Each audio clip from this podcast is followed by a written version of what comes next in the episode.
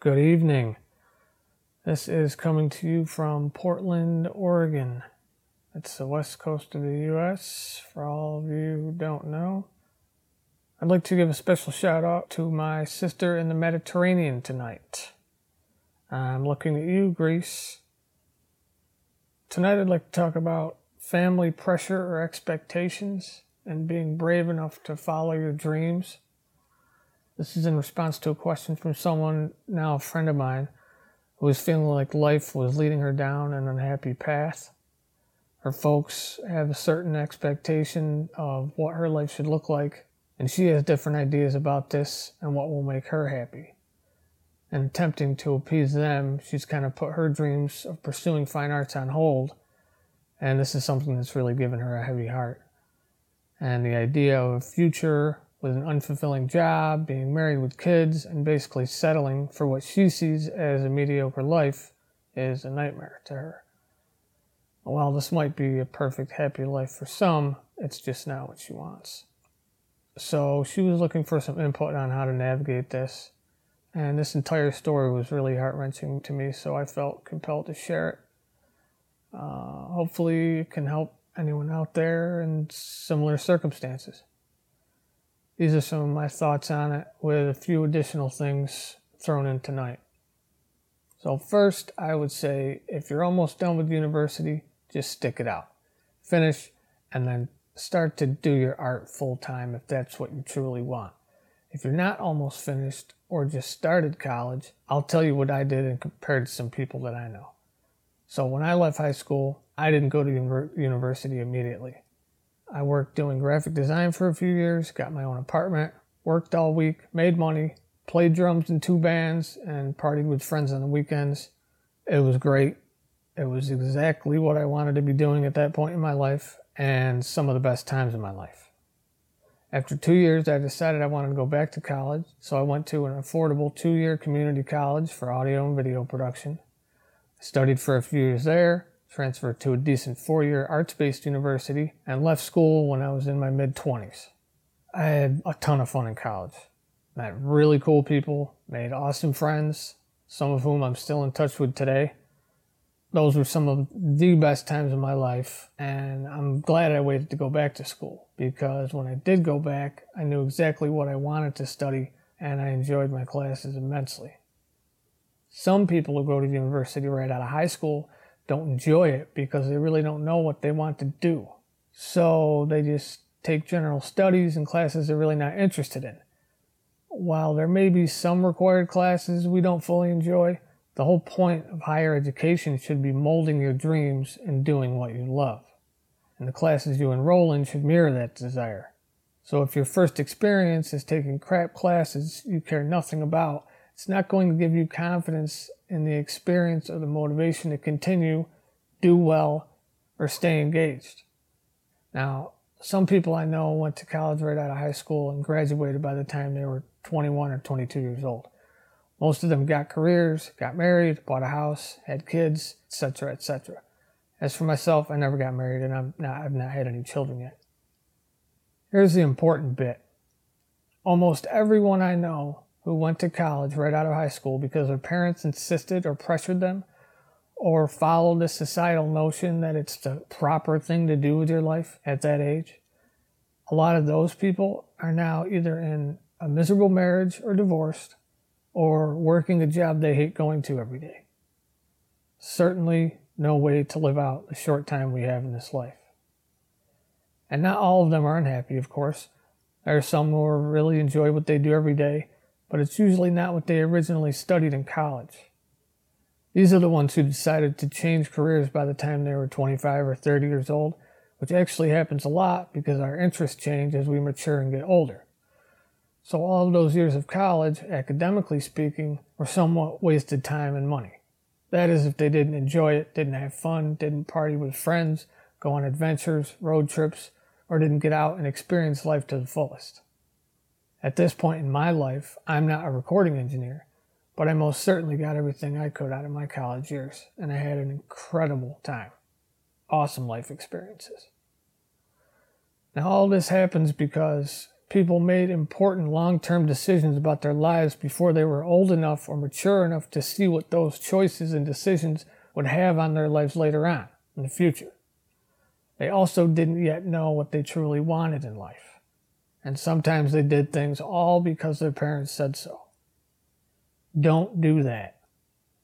Make your own carefully calculated decisions based on deep introspection.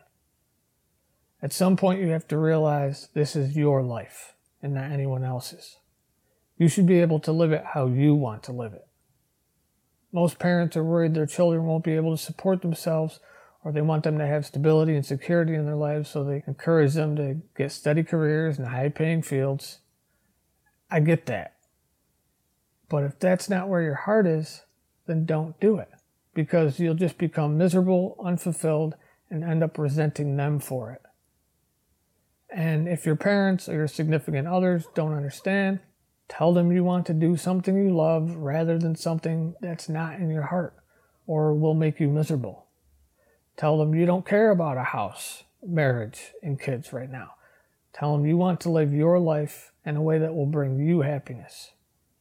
Ask them nicely to accept that you've made a decision to live a happier life and that's what you plan to do. And if they can't accept that, eh, you know, to hell with them.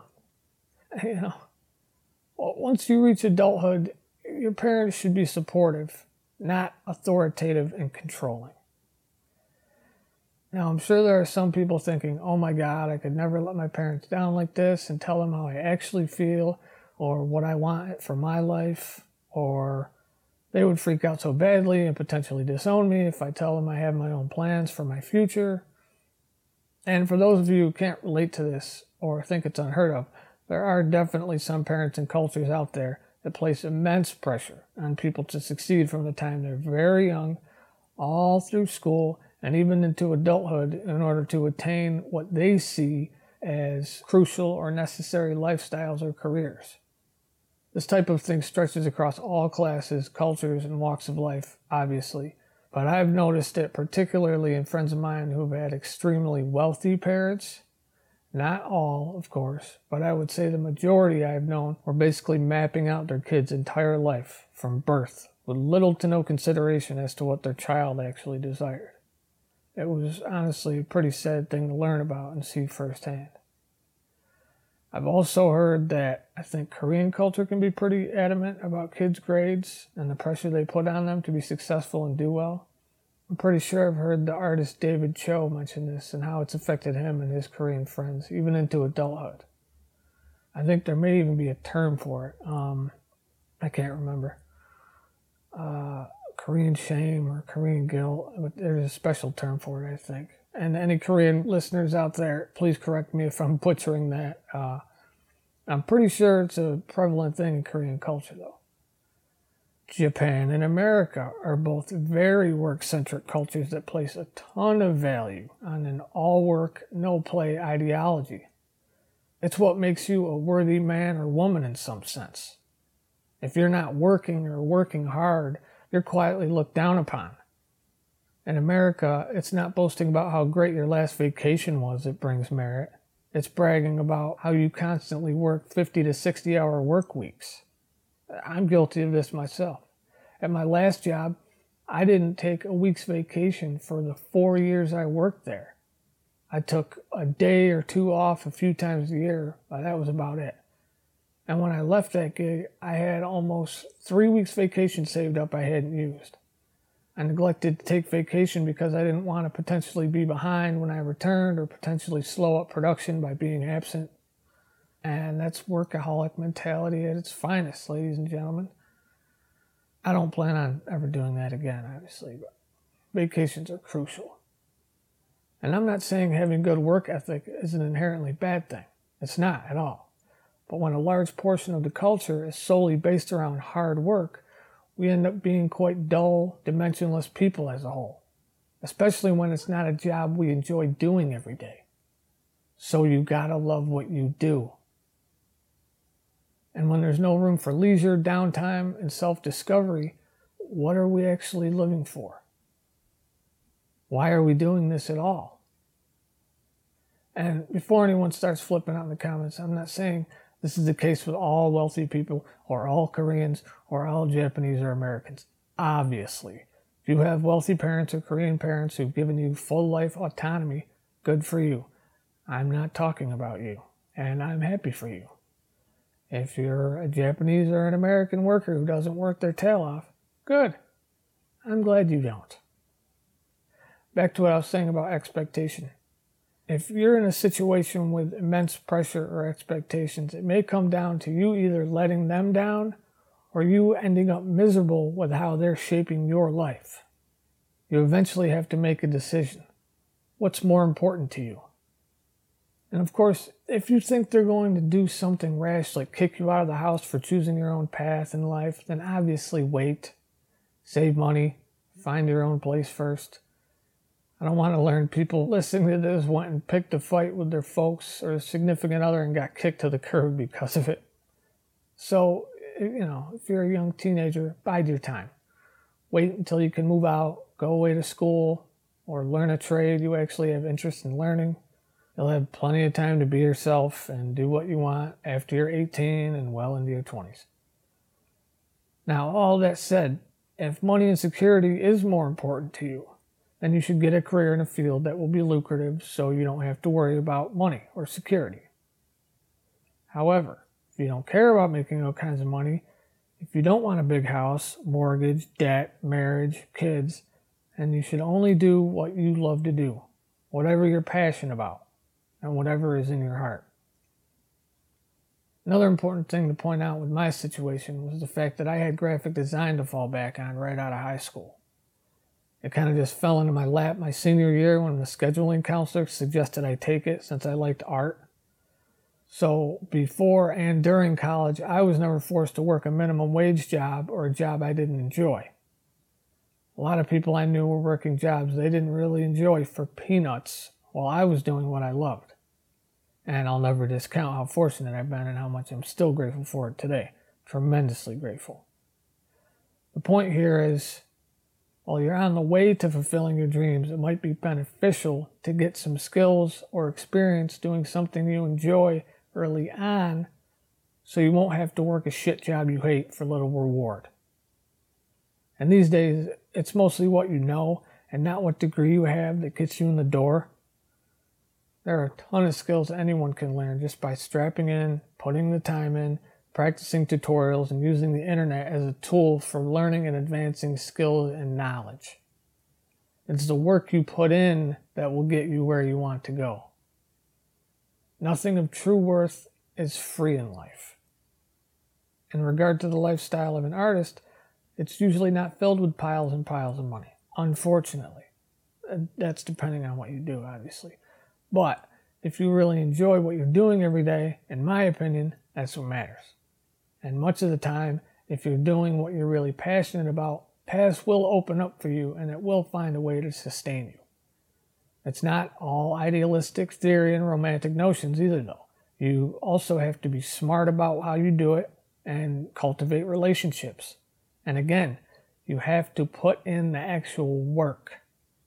There are a million books and a million options out there today to find a sustainable life doing what you love. It's usually the trial and error and the choosing that's hardest, at least for me. It's your choice, though. It's your life.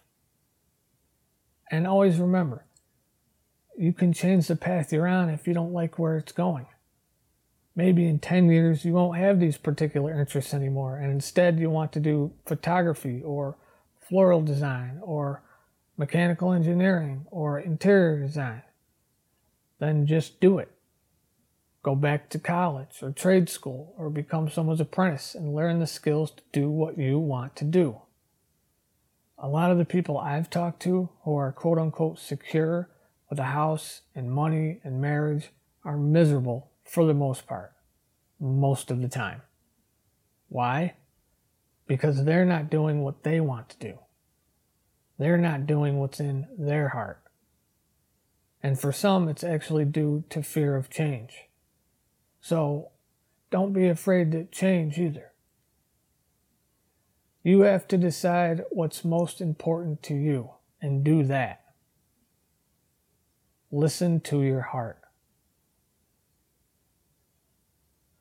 So uh, that was a little tangential. Um, I hope this has helped someone in some way.